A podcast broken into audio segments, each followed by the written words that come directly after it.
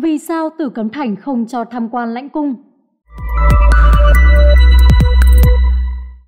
Có phải lãnh cung có nhiều linh hồn oan khuất nên không thể cho khách vào tham quan? Câu trả lời là không. Trong các bộ phim truyền hình Trung Quốc, không khó bắt gặp cảnh tượng các nàng phi tần thất sủng dám chọc giận hoàng đế bị đẩy vào lãnh cung.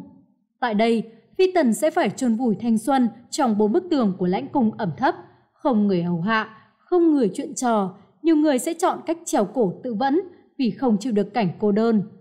Suốt hai triều đại nhà Minh và nhà Thanh, đã có rất nhiều phi tần bị nhốt vào lãnh cung rồi chịu số kiếp bị thảm tại đây. Sau thời kỳ phong kiến sụp đổ, từ cấm thành, hệ thống cung điện của nhà Minh và nhà Thanh đã được mở cửa để du khách tới tham quan tự do. Song, vẫn có những cung điện bên trong cố cung bị cấm vào tham quan. Người ta cho rằng một trong số đó là lãnh cung. Liệu có phải lãnh cung đã chứng kiến quá nhiều cảnh tượng thê lương, có nhiều linh hồn oan khuất nên mới cấm du khách vào? Câu trả lời đã được chính phổ nghi vì hoàng đế cuối cùng của nhà Thanh Triều tiết lộ trong cuốn tự truyện Nửa đời trước của tôi. Phổ nghi cho biết, thực tế trong tử cấm thành không có cung điện nào tên là lãnh cung cả.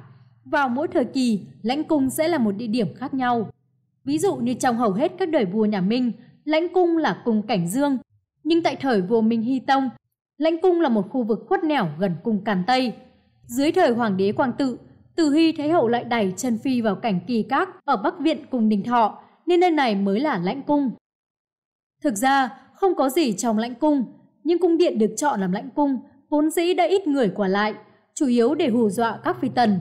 Từ cuối thời nhà Thanh, vì vấn đề tài chính mà các cung điện cũ đã không được bảo trì nữa. Sau này, lãnh cung bị hư hỏng nghiêm trọng, không có nhiều giá trị tham quan, nên ban quản lý mới đóng cửa chúng.